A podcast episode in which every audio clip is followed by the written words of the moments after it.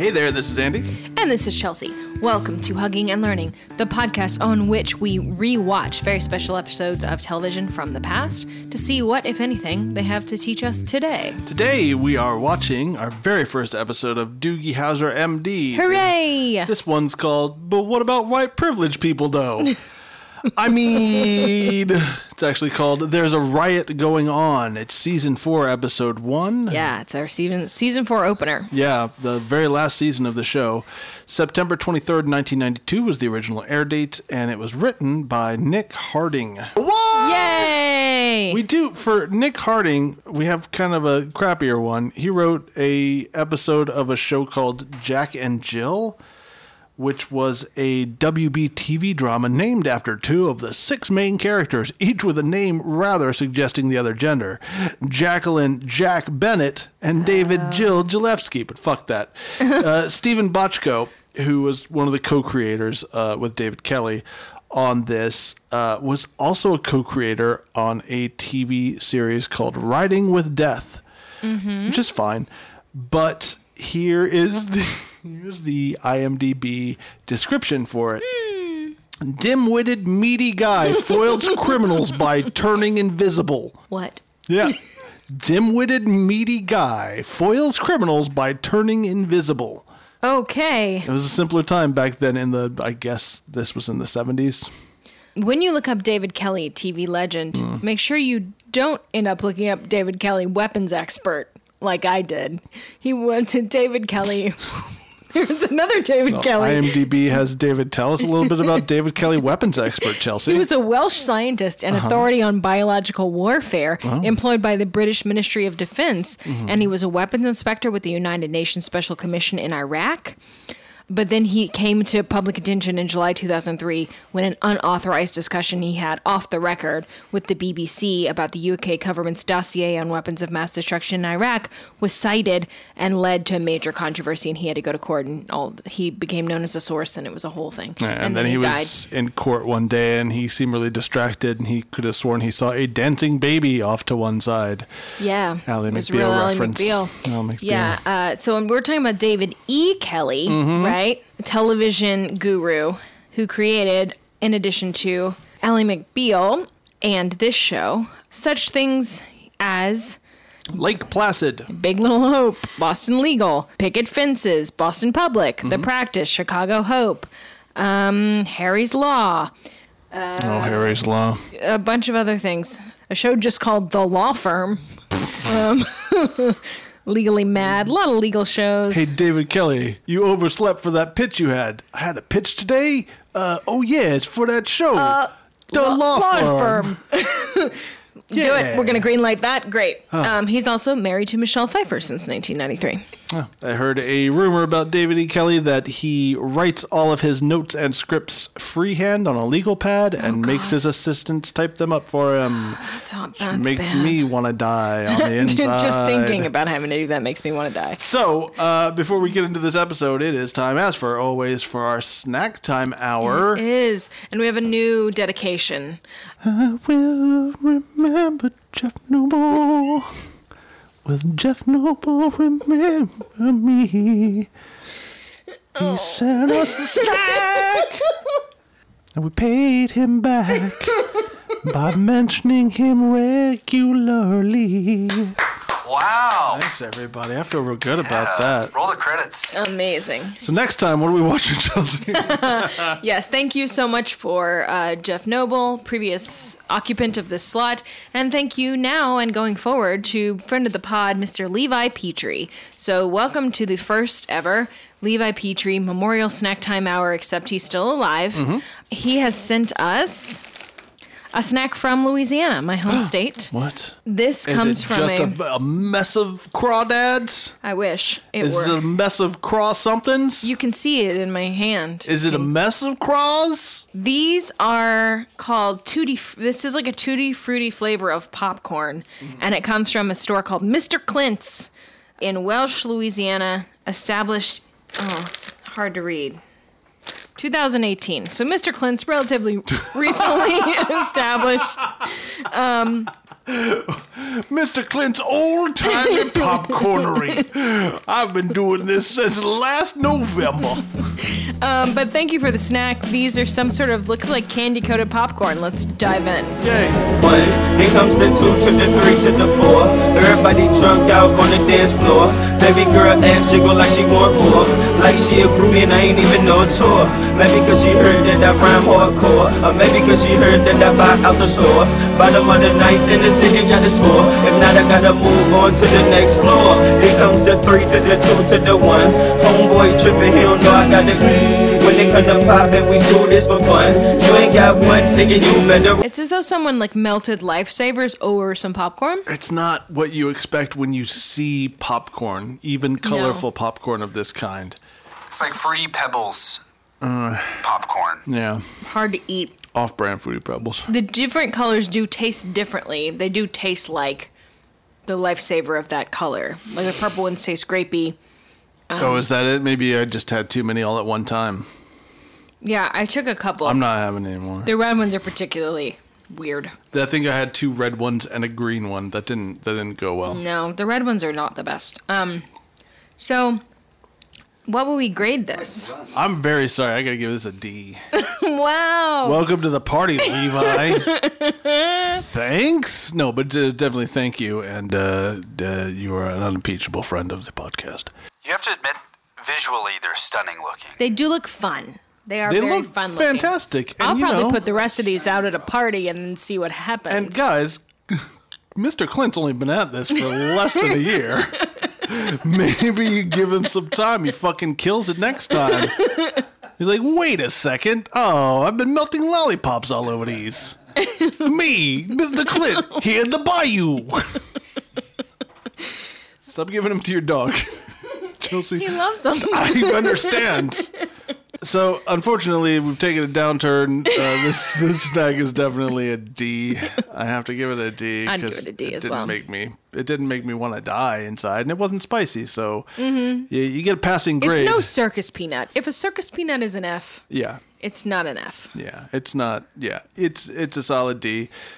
Thanks though, Levi, and thanks to anybody who sends us a snack. Yes. We Uh, don't promise to like them. We do promise to thank you and give you credit. Yeah, absolutely. So thank you once again for joining us in the Levi Petrie uh, Snack Time Memorial Hour, except he's still alive. Still alive. and so are we somehow.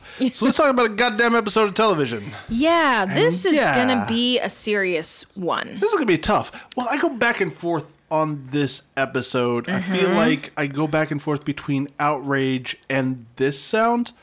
I go back and forth between outrage and wait, wait, wait. Did they intend me to feel outraged? Like p- some of the times, I feel like my reactions were what the show was trying to make me feel. Yes, that's in what I which case it's successful. Yeah, yeah. I mean, like my outrage over the misguided attempts of this episode, and when this episode every now and then lands something good. It all it is it is a scattershot approach that is 50-50. Yeah. Doogie Howser, MD, is an American medical drama. Uh, ran for four seasons on ABC from 1989 to 1993, 97 episodes in total. I almost hit that 100 mark. Can't believe they didn't hit it. Um, the show stars Neil Patrick Harris, still very famous. Beloved Neil Patrick Harris. Small and stage screens and some movies. He stars in the titular role as a teenage physician who balances the challenges of practicing medicine with everyday problems of teenage life. He tries to be accepted both by children his age, teenagers, and then his professional colleagues. And many, many episodes also deal with wider social problems. To name a few, AIDS awareness. Sorry, whiter social problems. Nope. Wider social problems, um, including AIDS awareness, homophobia, sexism, gang violence, access to quality medical care. I seem to remember there were at least 20 episodes that were Doogie's about to lose his virginity. Yeah, that's another one. There's Losing one's virginity is a big topic. times they almost lose their virginity, and it's always it's gonna happen this time, Doogie. It didn't happen, this happen. time. Well, I Along- still learned something. Yeah, at least. Also, uh, sort of um, things that are prevalent but not quite as high stakes, like aging and body issues and friendship. The premise of the show is that Doogie Howser is a child genius. He earns a perfect score on the SAT at age six, completes high school in nine weeks at the age of nine, graduates from Princeton at, at age 10, and finishes medical school at age 14. And then he becomes the youngest licensed doctor in the country. His father's also a doctor. And in addition to being a genius and a prodigy, he has eidetic memory, which is like photographic memory, but all of the senses. So you can remember the sound and smell and everything of, Sure. of memories exactly as they happened, which is very rare in children and almost non existent in adults. Sure. So we join him here in season four, so he's about 18.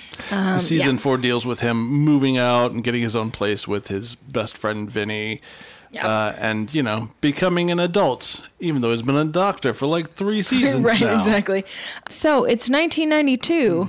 Specifically, when this episode airs, it's September 1992, uh, but it's set in late April, early May of 1992. Right. This episode, and there are riots happening in LA, and the show is set in LA. Lest you think, what a weird thing for a TV show to tackle. Lord, Every show on Yeah. the air that was set in LA did an LA Riots episode in this season, in this 1992 season. Among them, The Fresh Prince of Bel Air, A Different World, LA Law, In Living Color. Basically, TV execs at the time were like, we can't pretend this was such an enormous thing that happened in the city where these shows are set. It would be more distracting to ignore them and act like they didn't happen, happen and have our characters live in an alternate universe where the LA riots didn't happen Yeah, than I- it would be to just address this on our show. I found an article from the Washington Post from September 20th, 1992 that talks about this week in Mm-hmm. Right. like, you know, every every TV show is coming back and all of the first episodes are all dealing with the LA riots. Uh, it has a quote here from uh, uh, Doogie Howser executive producer Vic Rauseo. Rauseo? Mm-hmm. Yep. Uh, with an event of that magnitude, it's hard to ignore it because it gives uh, you something very dramatic for your characters to interact with. Mm-hmm. You know, Well, he also says, I, I have an article from the LA Times from that week. Same guy, Vic Rauseo. He says, um, there was skepticism. There was skepticism by executives and writers, which made the series um, and ABC kind of nervous about tackling this these riots on a comedy show. Rauseo said they felt it was too big an issue for a comedy show to take on. They said it would turn people off because they turned on our show so they can laugh. But once they read the script, they saw the potential. We have some very dramatic things and some very comedic things. Both things happened that day. Any situation like that has to have a level of humor. I also found a quote from the co-executive producer of Fresh Prince, uh, Bel Air, Winifred Hervey Stallworth. Fresh Prince also did a riots episode, and she said, "We didn't want to trivialize or editorialize. We tried to take a positive look at the aftermath and inject some humor into the situation." All the characters find they need to feel a responsibility for other people. Maybe someone watching will have the same sort of realization. So, I think that that these this mix of quotes really sums up this episode best because it's definitely some shows I feel like had not more of a right, but were more responsible in their approach to discussing the LA riots. I don't think a thing about a kid doctor and his affluent white family might might not have been the best place to like, hey, let's let's definitely do it for these characters. Yes. What a fun thing for our characters to take on. Well, I don't think I understand. I totally, totally understand where you're coming from, but over the five days of the LA riots, more than 50 people died and more than 2,000 people were injured. So every hospital in the city would have just been Completely flooded. understand. Um, so I think it was in terms of being like, if you were a doctor in LA on that day, what were you doing? Sure. Whether or not they handled it responsibly is another if it was, it, it's it's a, a matter of whether the episode sticks to just talking about what it's like to be a doctor there, or really goes above board, which it does. And again, mixed results is is my my bottom line. Yeah. Well, the theme, the the unofficial catchphrase of this show is not "Let's talk around a goddamn episode of television. Right, Let's, right. uh, Let's talk get straight through this. it. So Yeah. this episode opens and it's cold open, and we are somewhere. Mm-hmm. It's a nebulous uh, talking head shot of Doogie Howser, who is talking to us about that day and how he didn't know history was going to be made on that day because that's not how history works. Uh, and then he mentions that you know it was just he and his family fucking around in the kitchen. Yeah, so the ordinary world on this day could not be more ordinary. Uh, Doogie's talking to his parents. His dad, as I said, also a doctor.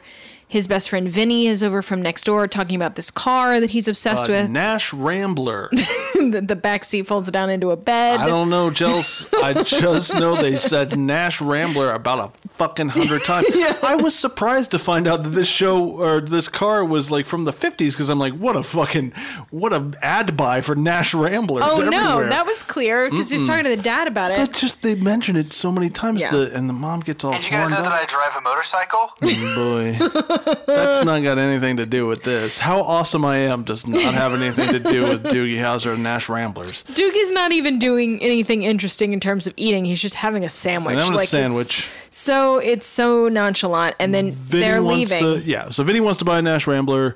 His mom gets all horned up, remembering that she used to date a guy who uh, had a Nash Rambler In high school. Nash Rambler, Nash Rambler. Nash Um, Vinny says to Doogie, I'll pick you up at the hospital at 7 and we'll go out to Culver City and take this car for a test drive. and he says, "Don't pull another emergency on me," referring to a time when Doogie had to do a gallbladder surgery and Right. save somebody's fucking right? life. Oh, Doogie's a surgeon in addition. He's not any kind of doctor. He is a surgeon. you know, Yeah. hey, don't fucking save a life instead of coming and hanging out with me and the Nash Rambler. Right.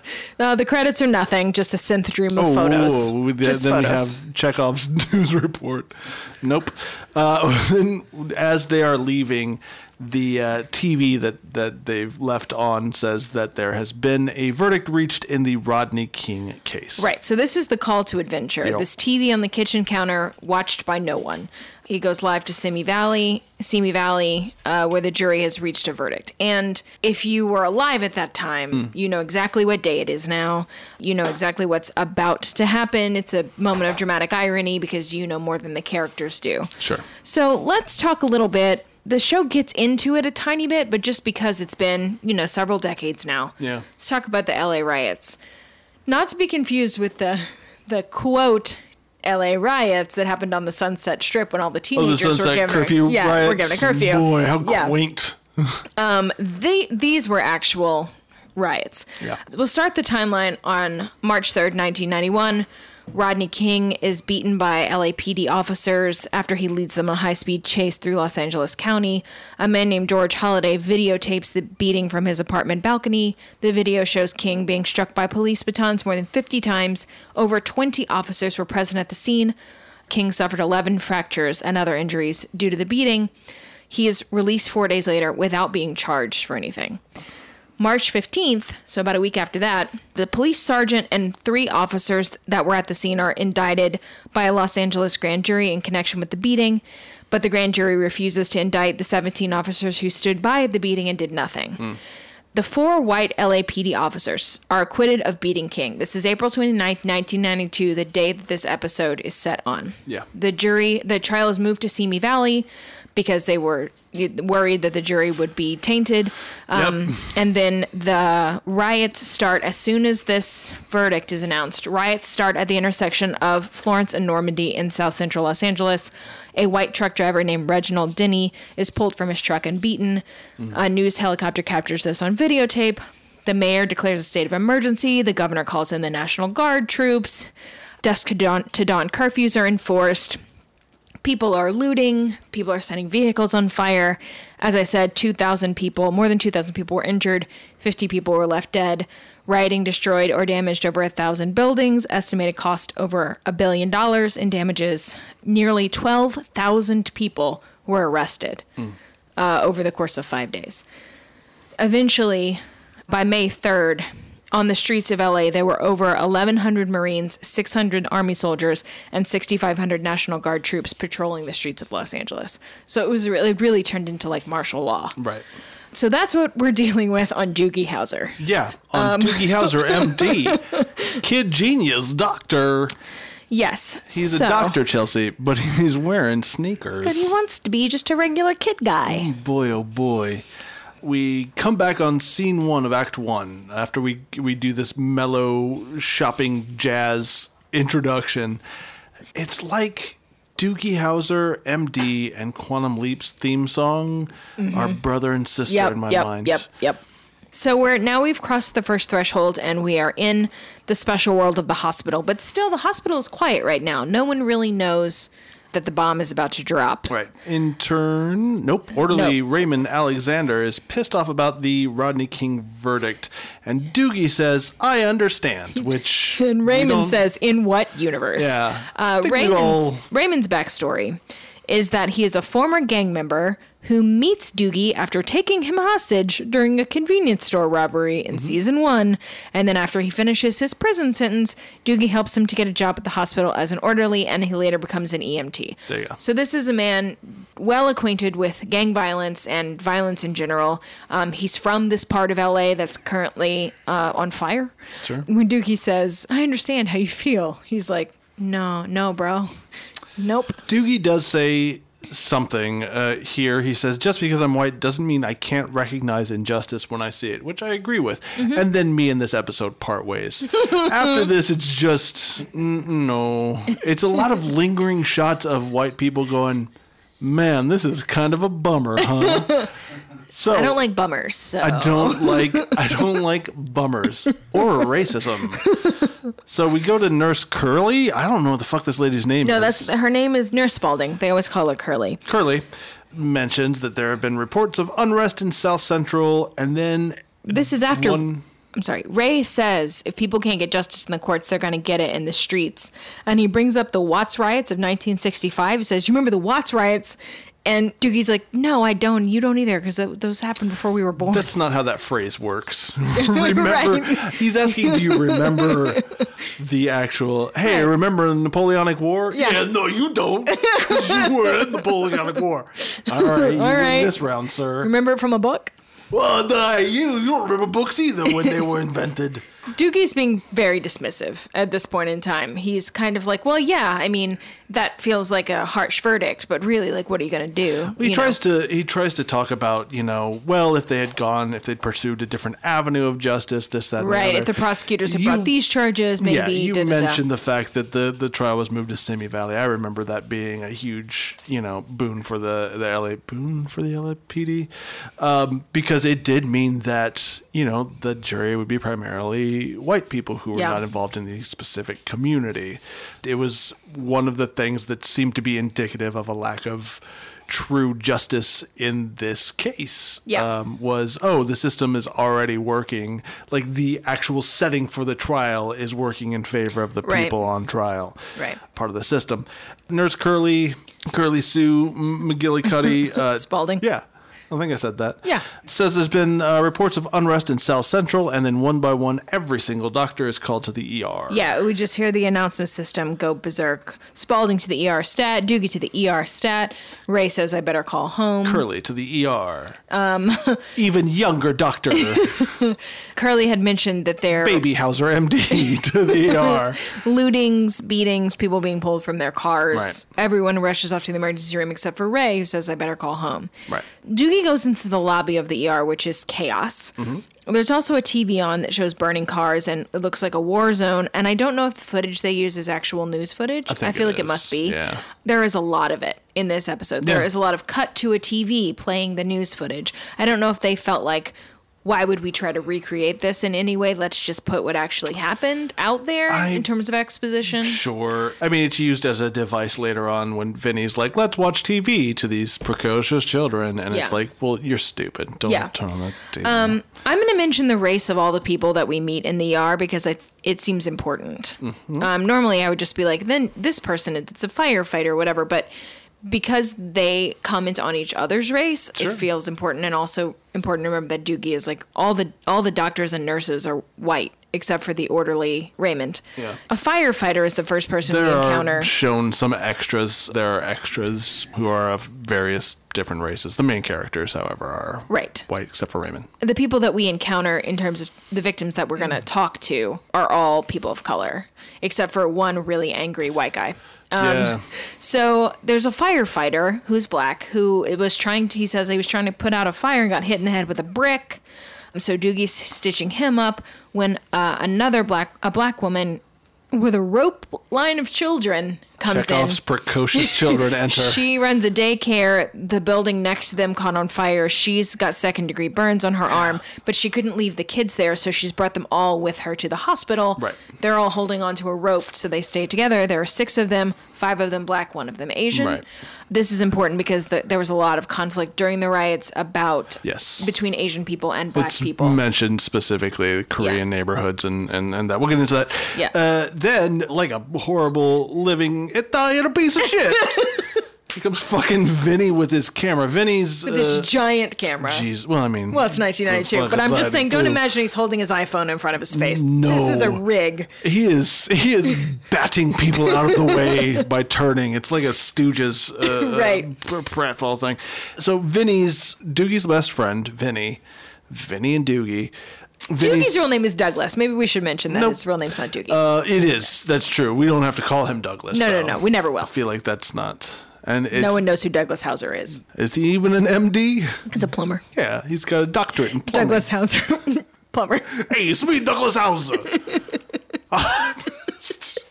I passed my pipe fitting exam when I was six years old. I designed the, the ergonomic uh, plunger when I was a nine. I got a perfect score on my POPs. POOPs. Oops! Help. POOP. I knew what it was.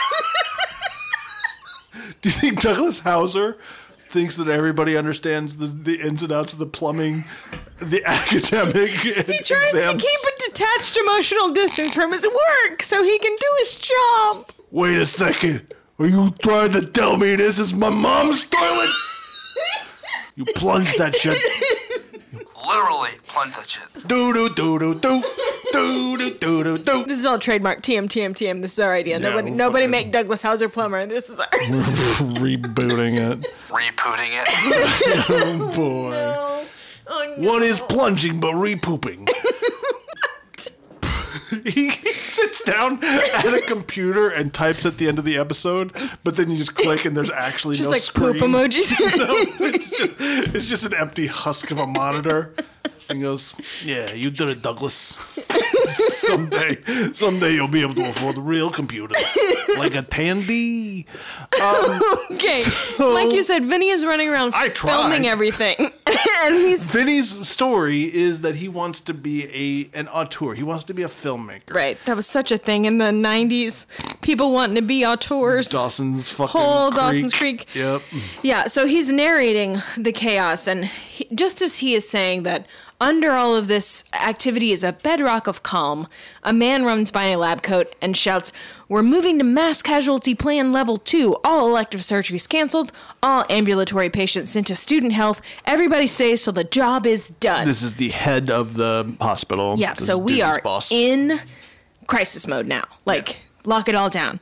And Vinny is trying to film Doogie stitching up this firefighter when Doogie tells him to make himself useful and take all the daycare kids up to the pediatric lounge on the fifth floor, which is actually a really good idea because their teacher needs to be treated for her burns. And Vinny sort of grudgingly agrees, and the kids follow him to the elevator. And and just a quick note because we often have to translate things from their 90s relevance to today's actual uh, lexicon. It's they go to crisis. What was it? The crisis level. Uh, he says casualty plan level two. Casualty plan level two, which by today's standard is threat level midnight. Yes, exactly. So- okay, so one of the kids does not get off the elevator, and Vinny loses him, Yeah, he's really fucking. and he panics. Uh, So he actually, this is kind of a funny bit say- of physical comedy. First of all, Doogie says to take the kids to the pediatric lounge, which sounds like a feature on an old Pan Am double decker airplane And I can just picture little fucking toddlers with the scotch. Tiny milk martinis. little tumblers of baby scotch. Mm-hmm. When the kids seem nervous to go with a stranger, the teacher does say, It's all right, go with the little man. Yeah, and then he says, "Everybody's shorter than me." Come on. Just fantastic. Yeah, Max Casella. He, this is a good actor. I recently saw him in Late Night. Still a very good actor. He's great. He Yeah. was in My Cousin Vinny. He's, he He's pops up all over the place. Yep. I love him. Um, he's probably another inspiration for your vaguely Italian. Probably. Him and Tony Danza. So one of the kids, they get on the elevator and they ask him if he's a doctor, and he says, "We listen to doctors," and they said, "Yeah." And so he's like, "All right, I'm a doctor." Then a worried girl is like, Are we going to get a shot? And he's like, I don't know. We'll see. Yeah, keep him in line.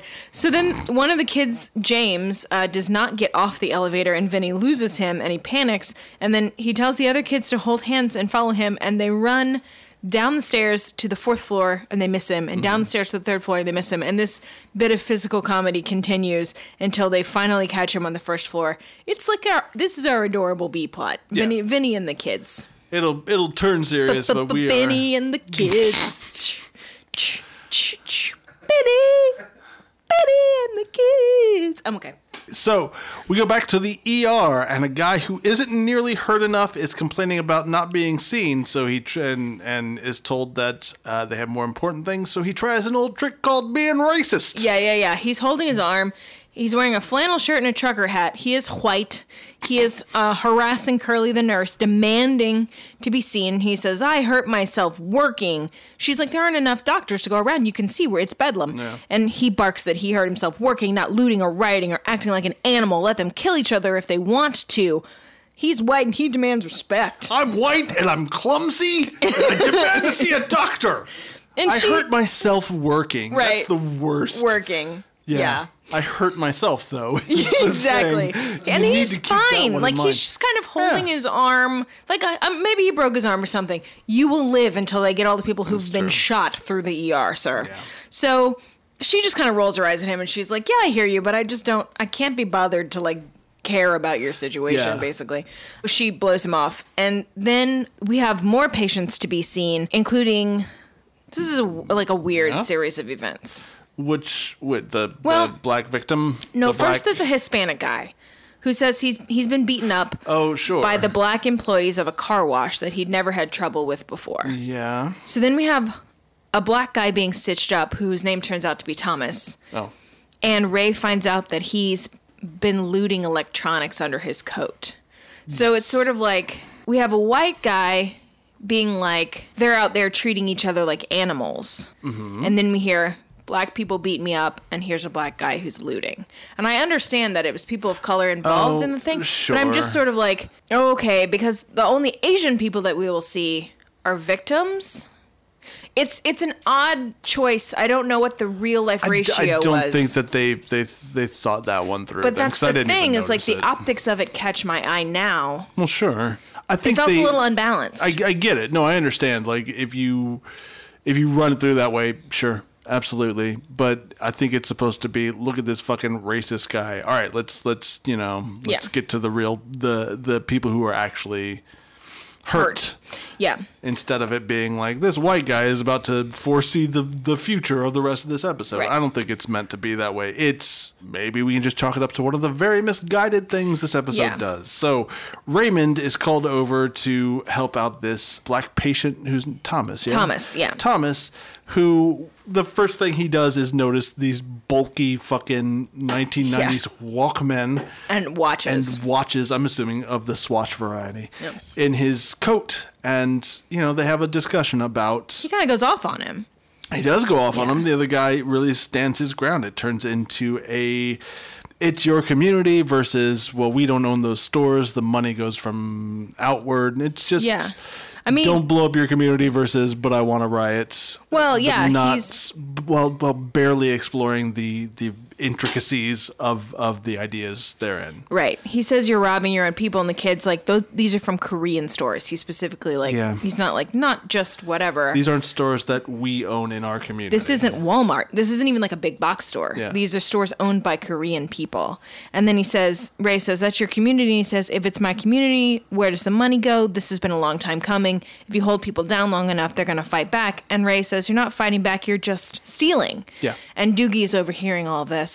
And then Ray says, Look around you, look at who's getting hurt by this. You see any millionaires? You see any of those jurors? You're better than this. Like, Sure. st- salient points on both sides. There's salient points on both sides, but let's talk about this. We'll get to what Doogie tells Raymond Yeah. here in a second, because that seems to be his arc through this episode rests in this next line. But you talked about the optics of having somebody, because we wanted to see, well, there's racism involved here, and then we also wanted to see somebody who is a victim being attacked by his own friends, and then we wanted to see somebody who is pretending to be hurt and they hurt themselves rioting. This Right. this is the series of Yeah. looting uh, excuse me, yes, looting specifically, the optics of which are not great. We've talked about on this podcast time and time again that one of the most hilariously misguided thing on most of these episodes is that they only have 30 minutes to tackle a very tough issue. Right.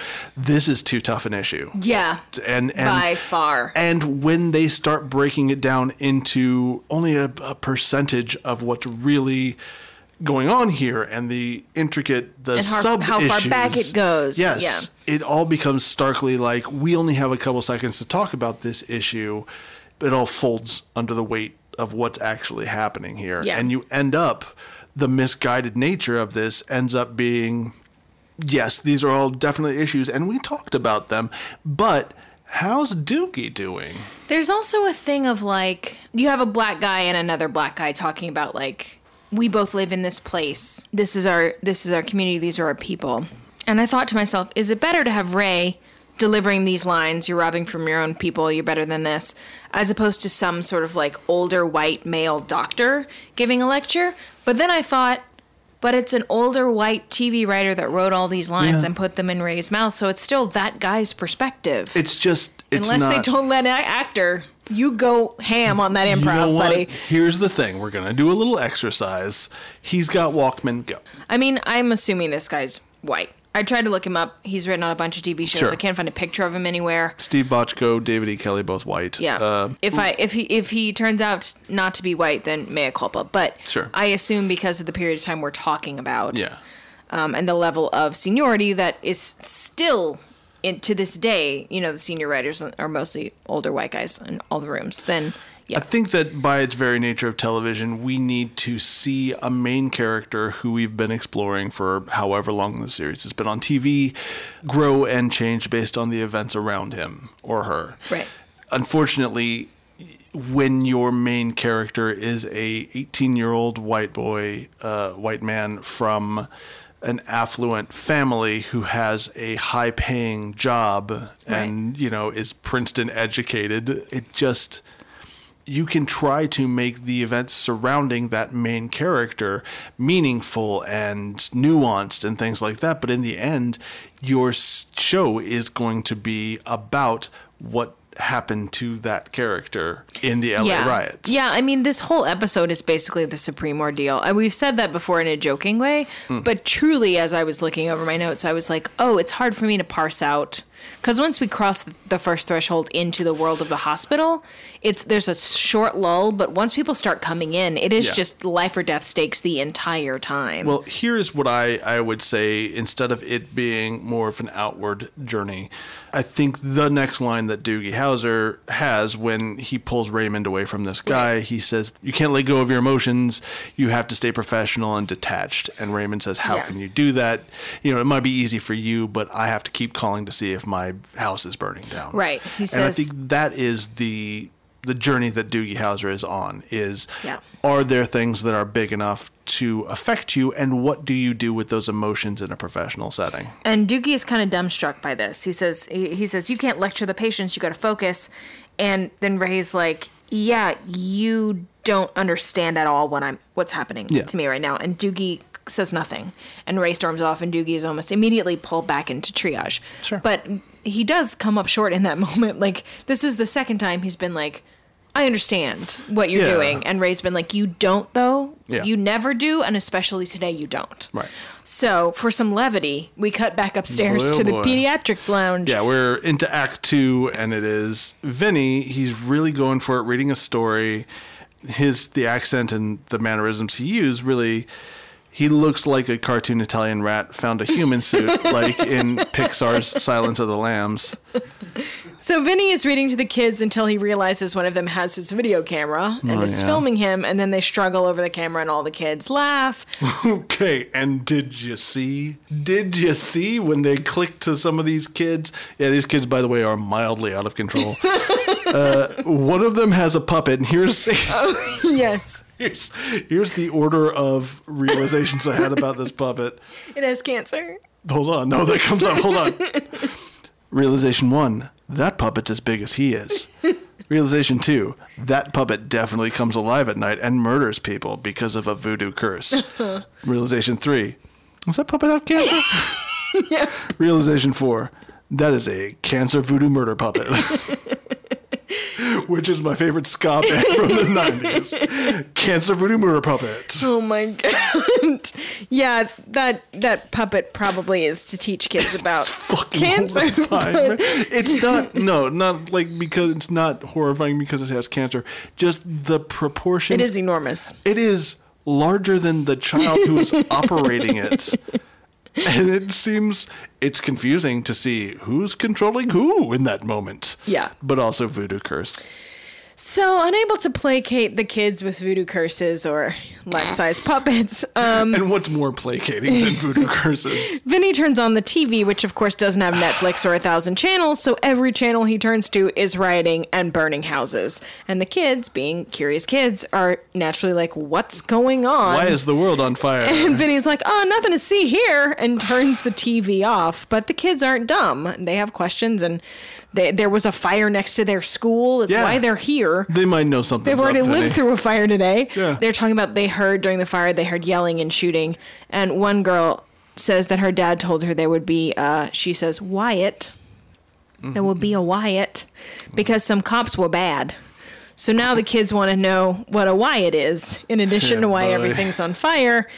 Vinny decides he's going to explain the whole situation. He's gonna he's gonna break down racism for these kids. He's like, it's complicated, so listen up. And I wrote, oh God. Yeah. Um, but it's a good expository device. And it actually, in terms of like what the episode gets right, I feel like his struggle to figure out how far back to start this story is one of the things it gets right. So Mm-hmm. Yeah, he absolutely. goes, he goes, okay, there's a man named Rodney King. Now I'm gonna have to go back further than this. Okay. Martin Luther King. No. No, okay. And then he pulls up a stool and he goes, Once upon a time, there was a guy called Kunta Kinte. Yeah. And it's actually, I think it's a well handled bit of writing because it rightly relates all this unrest back to slavery, but in a way that movie obsessed Vinny would think about slavery. It is smart. Would be roots. Yeah. It also is a great opportunity for this episode to look at itself and go, wait a second. we can't even keep a character. Well, our character is looking at our own episode as though Alice through the looking glass and being like, this is too much looking glass. There's too much looking glass here. Why do rabbit gotta be white?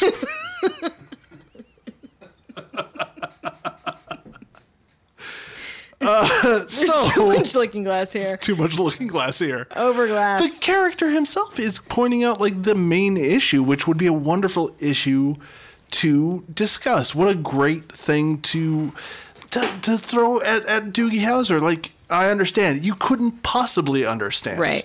You don't remember the nineteen. You don't remember the Watts riots because you weren't there. Hey man, fuck you. It's not about being there. It's about the history culminating in events that you cannot ignore. Eh, eh, you're right. It is a good bit of writing. It just it's too self-referential to overlook. Um, so we Mm-hmm. Yeah. go back to the ER, and a pregnant lady has been shot. Yeah, now we're approaching the inmost cave, um, Yep. as such as it is. A pregnant Asian woman. Mm-hmm. uh, she says she's due in two weeks. She's been shot in the abdomen. She's panicking for herself, for the baby.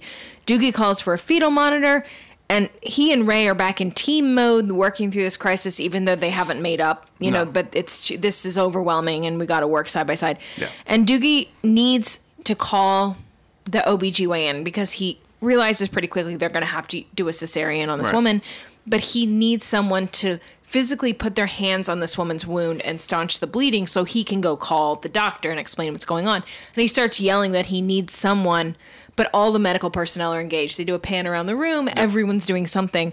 And then Thomas, the kid who was looting, Yep. jumps up and says, I can do it. So he puts on some gloves and he does it, and he does 5% of comforting. No. Hold on. He does good. He does very well. My heart melted in it this was great. I'm not making fun of him. What they should have done was with this shot. So, okay, let's go through it. Well, this is yeah. This is a guy who just moments ago, last time we saw him, was like, was railing against Korean people. Yeah, Yeah. absolutely. So he he says that everything's gonna be fine. That this doctor is great. You don't have to worry about it. And she's worried about her baby. And he says, "Do you have any names picked out?" Which is great. Yeah. that's wonderful. But then they just sort of like linger on it, and he just sort of like looks around uncomfortably, like I've run out of things to talk about. I mentioned the doctor. I Asked if you have any names. You're really not pulling your weight in this conversation. Shot in the stomach, lady. Ugh, what else? That weather, huh? Ugh, come on, Thomas, get it together.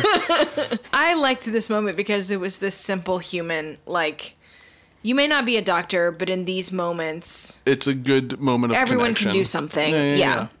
And um, all you need to do is step up in order to help Exactly. that whole thing. So we go back to the pedi- Yeah, pediatric lounge or This- the PL, a new series where well-to-do toddlers coming soon to the CW. I called it Systematic Racial Oppression for Children, the lecture series. Also, that if you're not going to concentrate on how fun the P- the pediatric lounge sounds, I guess you could get back to the meat of the issue. Um, okay, so Vinny finishes his talk about racism, and then the teacher comes in and asks, "Where are the other kids?" And for a second, I think this episode's going to get nuts. I am like, my stomach literally dropped. I was like, "Oh fuck!" He just like lost either Five of the six kids. Either he lost five of the six kids, or this lady was way fucked up when she came in, and she only brought six of the twelve kids she had under her care. Either way, I was super psyched about where this episode was gonna go. And then she's like, "Did the parents pick him up?" And he was like, "Yeah." And I was Oh like, yeah, oh. it's late at night by this point, and there was a thing when she came in of talking about how she was gonna have to call the parents. And "Yeah." Yeah, the only kid left is uh, James, the one that previously stayed on the elevator when he shouldn't have, and he's asking a bunch of questions. And again, Vinny is the only person really grappling with the deeper issues of the show because he says, you know, the, his conclusion is it seemed that there was one set of rules for white people and one set of rules for everyone else, which made people mad and they broke things. And James says, so the people breaking things are bad. And Vinny's like, yes. Well, no. Well, it's complicated. Yeah. And it's like, okay, cool. Poor Vinny is like every writer in the writer's room. Like, what are we gonna, how do we come down is. on this? What are we gonna do? Well, I just have Vinny be confused about it. All right. Is it too late to make this kid mute? All right. Well, they're going to be asking a lot of questions. Here's the thing get rid of five of those kids. right. I don't care how you do it. just the one kid. so uh, the teacher's like, I'm taking this kid home because his mother's working late. And he's like, Oh, who would be working late? And she's like, His mom's a cop. Or she could be a doctor. You're, you know, Yeah. your friends are here still. Or a shitty auteur fucking filmmaker. Can't mind his own goddamn business. But she does thank him for keeping the kids safe and somewhat entertained. Although I'm sure the, all the parents were like, I'm sorry, who told you what when they got home? Kunta Kinte? Wait a second. Wait. A doctor told you this? you know that's not a real person. He threatened to give you a shot? Uh, there's a lingering shot on Vinny. Yeah, It's just fucking so conflicted. lingering Just white so white people shots. You gotta love them. It's like Vinny, what- like in the throes of white privilege confrontation, the likes of which Doogie has never seen. He's he's up on the Truly. fifth floor, like, what is my life? yeah. Yeah. So now it's What do I actually film now? weirdly after all of this chaos and drama and high stakes. Now is kind of the supreme ordeal. Yeah. It's quiet back downstairs. It's we learn a little bit later. It's about 36 hours later. Mm-hmm. Doogie is soaked in sweat. He's not wearing a lab coat. His scrubs are bloody. And he is walking through the halls and he encounters Thomas. Thomas has been released, but he stays. He has stayed this all this time to ask Doogie about the health of the woman and the baby, uh, both of whom lived, though the baby was shot and had to be delivered by C-section. And Thomas says that kid was shot before he was even born. Yep. And then they are standing next to a gurney with all of Thomas's ill-gotten goods Yeah. piled up on it. We don't need every gurney in this hospital today. we couldn't put that on a filing cabinet. Why is it? Why is it there, man? It's just weird. It's just oddly. Yeah, it's all the stuff he both, looted. Both characters enter the scene, so it's just like, hey, I'm glad I ran into you here next to my Next to loot, the stuff that I stole. next, next to my tiny stash. Speaking uh, of Koreans, how's that lady? Yeah. Yeah. Oh, do you want to Walkman? Walkman, am I right? Do you have any names picked out? I don't understand how comforting people works. But he looks at his ill-gotten gains and then walks away, leaves Yeah. them behind.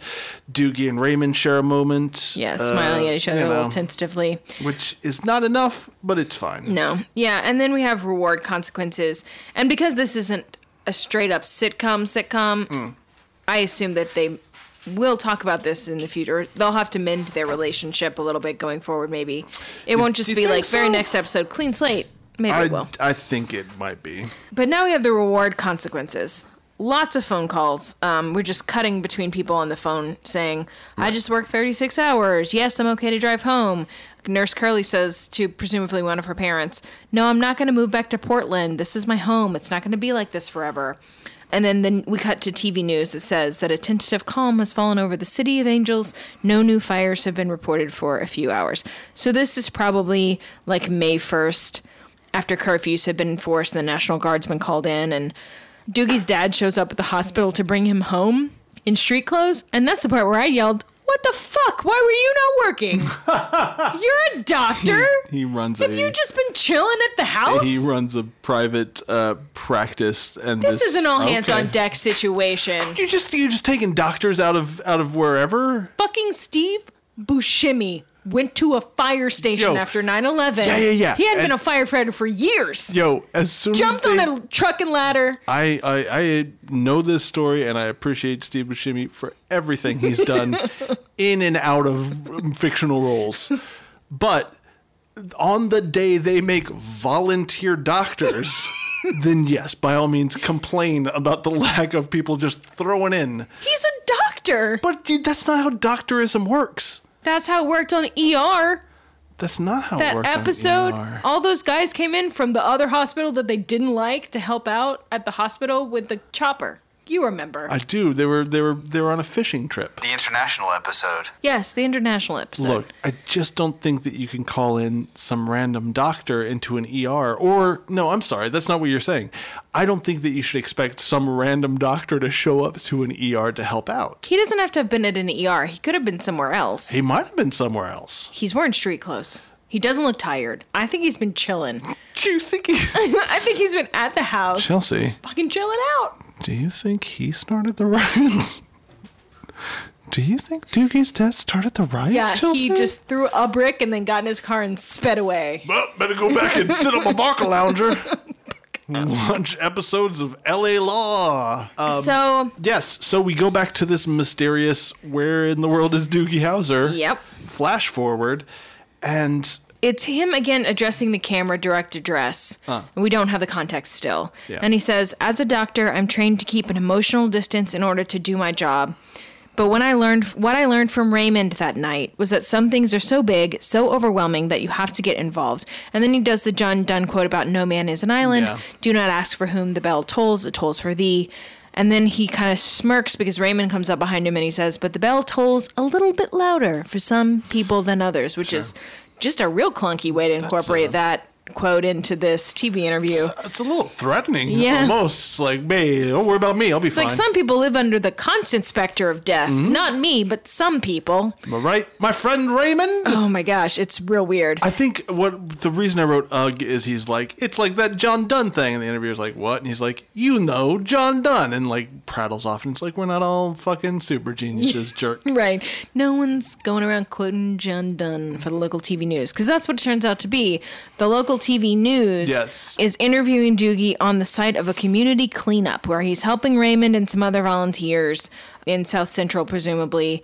And then the announcers, the TV newscaster says, rebuilding efforts are continuing all over the city with the help of these volunteers. A city in transition. A city of hope. Yeah, so we would learn, we would seem to think that Doogie Howser has learned from this episode that some things are too big to be emotionally withdrawn from, uh, and that is the end of the lesson. This ending, if this were the end of it, said one thing to me, and then the tag said something else. Mm. Me too. So this ending makes me think super white saviorism. Yes. Super like, I can't stay out of it. I'm a doctor. I, I have to jump in and help wherever anything's needed, even if I don't understand truly what's going on. Like, I, I have it within me to engage, you know? At worst, it's that. I tried to gussy this up, and the best I could come up with was okay, sure, you feel emotional about the situation. Well, then you need to pitch in extra hard.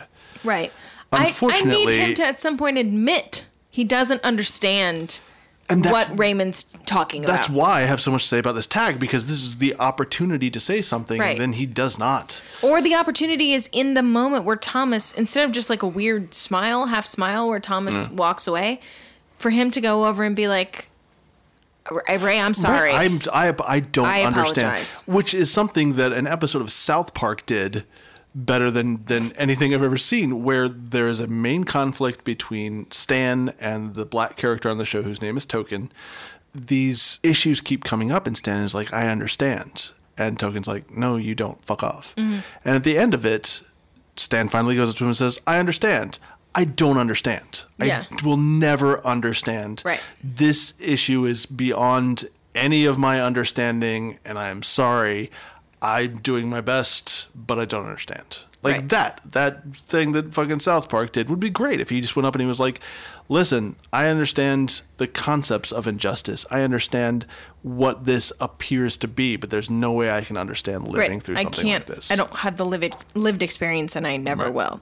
So let's uh, talk about this tag. So Yeah. every episode ends with Doogie on his computer typing in two to maybe three sentences to sum up everything that he's learned in the episode. Right episode. on his computer journal, computer journal. not a blog because it's not a thing yet. Not yet. Just keeping I all this on his own personal hard drive. Hollywood.com is very new.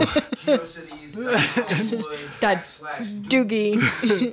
Creedthoughts.com. Somebody, somebody took D. Hauser. Who is Douglas Hauser? It's me. I've got a lot of thoughts on plumbing. in conjunction with Hollywood.com. Let me just put Oh, it's me back from the editing room floor. Let me just put a counter Crawled up. up through the pipes. Putting a counter on the bottom of my page. It's one because only Miles has visited this page. DouglasHouseOfPlumbing.com. So, Jesus fucking so Doogie is typing a quote into his computer journal, and the quote is: "A riot is at at bottom the language of the unheard," and the, he attributes the quote to Martin Luther King Jr. Um, and then he types. He doesn't say, but he types. I've been taught the best way to learn a language is to try and speak it, but this time I'd better just shut up and listen, which is a salient point Man. you could have articulated so to many- the black guy that you were Also, arguing with through that- the entire episode. Also, he, it's a it's a misquote of Martin Luther King. He gets the quote wrong. Cool, cool, And cool, number dude. two, I've got the full quote here. And when I read it to you, you're gonna be even more exasperated. Ah. Because the rest of the quote, it might as well be like, "Hey, shut the fuck up, white kid." This quote is from a speech that's often attributed to a uh, speech at Stanford University in 1967. It originally appeared in an interview with Mike Wallace on CBS in the previous year, so 1966, from the Stanford speech. Uh, and again, I'm quoting Martin Luther King here. I'm going to use his original language. I think America must see that riots do not develop out of thin air. Certain conditions continue to exist in our society which must be condemned as vigorously as we condemn riots. But in the final analysis, a riot is the language of the unheard. And what is it that America has failed to hear? It has failed to hear that the plight of the Negro poor has worsened over the last few years. It has failed to hear that the promises of freedom and justice have not been met. And it has failed to hear that large segments of white society are more concerned about tranquility and the status quo than about justice, equality, and humanity. Uh, and then I like this. It, that's a great place to end it, but I like this line. And so, in a real sense, our nation's summers of riots are caused by our nation's winter of delay. So, yeah, it, the two lines later, it's like you're one of the reasons that riots are up is because people are concentrating on keeping things the same and believing that everything's fine. Right. And then they erupt, and people who don't have the context, who are usually adding to the underlying culture of unrest through dismissiveness or ignorance or or mm-hmm. just plain not paying attention are suddenly like where did this come from these people are acting like animals to quote that one character Yeah, yeah, yeah. and it's like oh yeah it must look like that if you just tuned in today in essence, this is the problem that I have with the episode is that I mean the the Vinny thing, the looking glass stuff, that's just what we talked about here, but it always seems like this episode knows better Yeah. than what it's doing. Like it knows that it should be smarter than this, Mm-hmm. that it shouldn't be tackling this in a we're covering all of the issues kind of a way. Like Right. at best, you can show one person becoming aware of a problem. That would be a great start. Right. That would be a useful tool to show ignorant because it's that's what the in essence what this series is about. It's about a kid who's super smart but doesn't have wisdom right gaining wisdom through human experience in real time.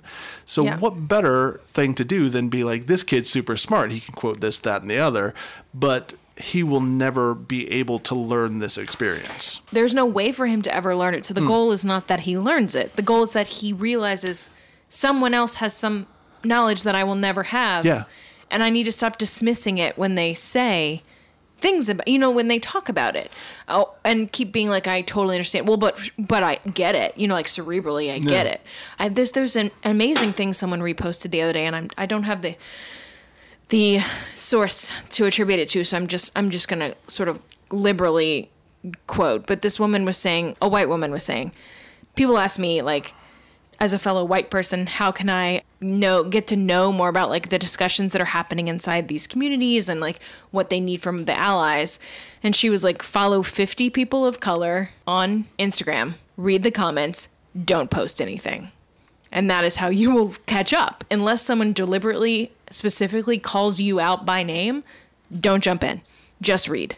That's where this episode sort of like aims, but they don't get Yeah, there I in any meaningful way. I disagree. I, I feel like the episode's aiming in that sort of misguided way of we can talk about all of the issues of this special issue in 30 minutes. Mm-hmm. We can do it. You know, this character he'll he'll go from here to there and then that's it. I Yeah. think that it was a misguided attempt. Uh, Mm-hmm. It feels like it anyway because there's no well, I yeah, it just doesn't feel like there's enough of like yes, Doogie ends with like I better sit down and listen, but it's like it's Oh, what a great time it would have been to do that thing that sitcoms sometimes do, where it's suddenly like, oh, now we're following a minor character for this whole episode, and that? it's their episode instead of the protagonist. yeah. It was the season four opener, so they had to come back in a big way, you know, the season four premiere. What if it had suddenly been like Raymond's Day that day or something? You know? Maybe. Chelsea, if you are going to show an episode of television concerning the LA riots to a bunch of kids today, do you show them this episode of Doogie Howser? No, I think I want to show them the first episode of the OJ American Crime Story, Yeah, that's actually pretty good. which really goes into the LA riots because you have to understand them to understand the OJ trial. they do. That's their whole like not a pro yeah, prologue. Yeah. Is is the LA riots. And it's a very smart thing to do and It it's really very is. It well really explored. puts it in context. and also to show them that Cuba Gooding Jr. is not done. No, no. Forget your snow dogs and uh, boat trips. Everybody's coming out of mothballs in that show. Fucking John Travolta. Boy. Fucking uh, uh, what's David Schwimmer. doing the best work in, of his life. am trying to make the Kardashians seem like good people.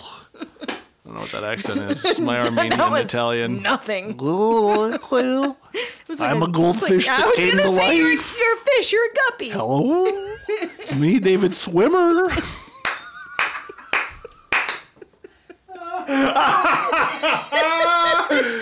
Oh, unintentional. Unintentional, but great. Chelsea, uh, who did you want to hug in this thing? Mishigosh. Um, this is gonna sound dumb of me because it's clearly who the episode wanted me to want to hug. But I want to hug Thomas when he has to stand there and hold his hands on that pregnant woman, and just be like, "You're gonna be okay." I do. You I got any names picked out? Like he's really doing his best, and I felt for him in that moment. Oh, you know who I want to hug? Douglas Howser, plumber. I'm doing my best. I'm overshadowed by uh, by My my, distant my cousin Doogie. distant cousin Doogilus. is his full name. Uh, I don't want to hug anybody in this. It's kind of a mess of an episode, and it feels weird wanting to hug anybody. I guess Curly. She's not moving back to Portland. She's gonna stick it out. She is. This is her home now. Get off my back, Dad. What a hard left turn I'm about to make. Guess what's coming up? the specter of the LA riots. if that's not scary enough for you. No. Nope. What is coming up is 2019 Click or Treat. Click a tree. which is our, I guess now annual membership drive. Yeah. Um, so the next two episodes will be our Halloween episodes. We will be watching some spooky, very special episodes of TV. And we will be talking about something that you could possibly win. Definitely tune in over the next couple of weeks and listen to some spooky episodes. Yep. With some spooky doings. Yep, extra snacks, which is always exciting because tis the season to be snacking. Extra snacks, extra spooks. Um, and details about how you can get cool stuff, how Yep. you can win a big box of cool stuff. Big box of cool stuff. Um, All of that goodness is coming up in Click or Treat the last two weeks of October, starting with our very next episode. and Chelsea, what are we going to watch on our very next episode? I'm very excited, of course, to tell you that the very next episode is one of my so called life. uh, the episode Halloween. Aptly titled. Yes. So check that out if you want to be up with us when we come back next week. Absolutely. It's season one, episode nine, and you can watch it on a thing where places are found. You can watch all of my so called life on Amazon Prime Video. So get on that now. Yeah. Uh, go watch it, and we will see you next time. Bring snacks. Bye. Thank you for listening to Hugging and Learning. If you want to visit us online, our website is huggingandlearning.com, where you can find links to all the articles we talked about today, as well as our post office box where you can mail us snacks. Subscribe to our podcast, rate and review, and tell your friends about us. If you want to drop us a line, you can email us at huggingandlearningpodcast at gmail.com. You can tell us about the experiences you've had with things we talked about. Or you can send us suggestions on which episodes we should do next. our podcast is produced by Miles Pulaski, who also wrote our theme music. I'm Andrew. And I'm Chelsea. See you next time. Bring snacks!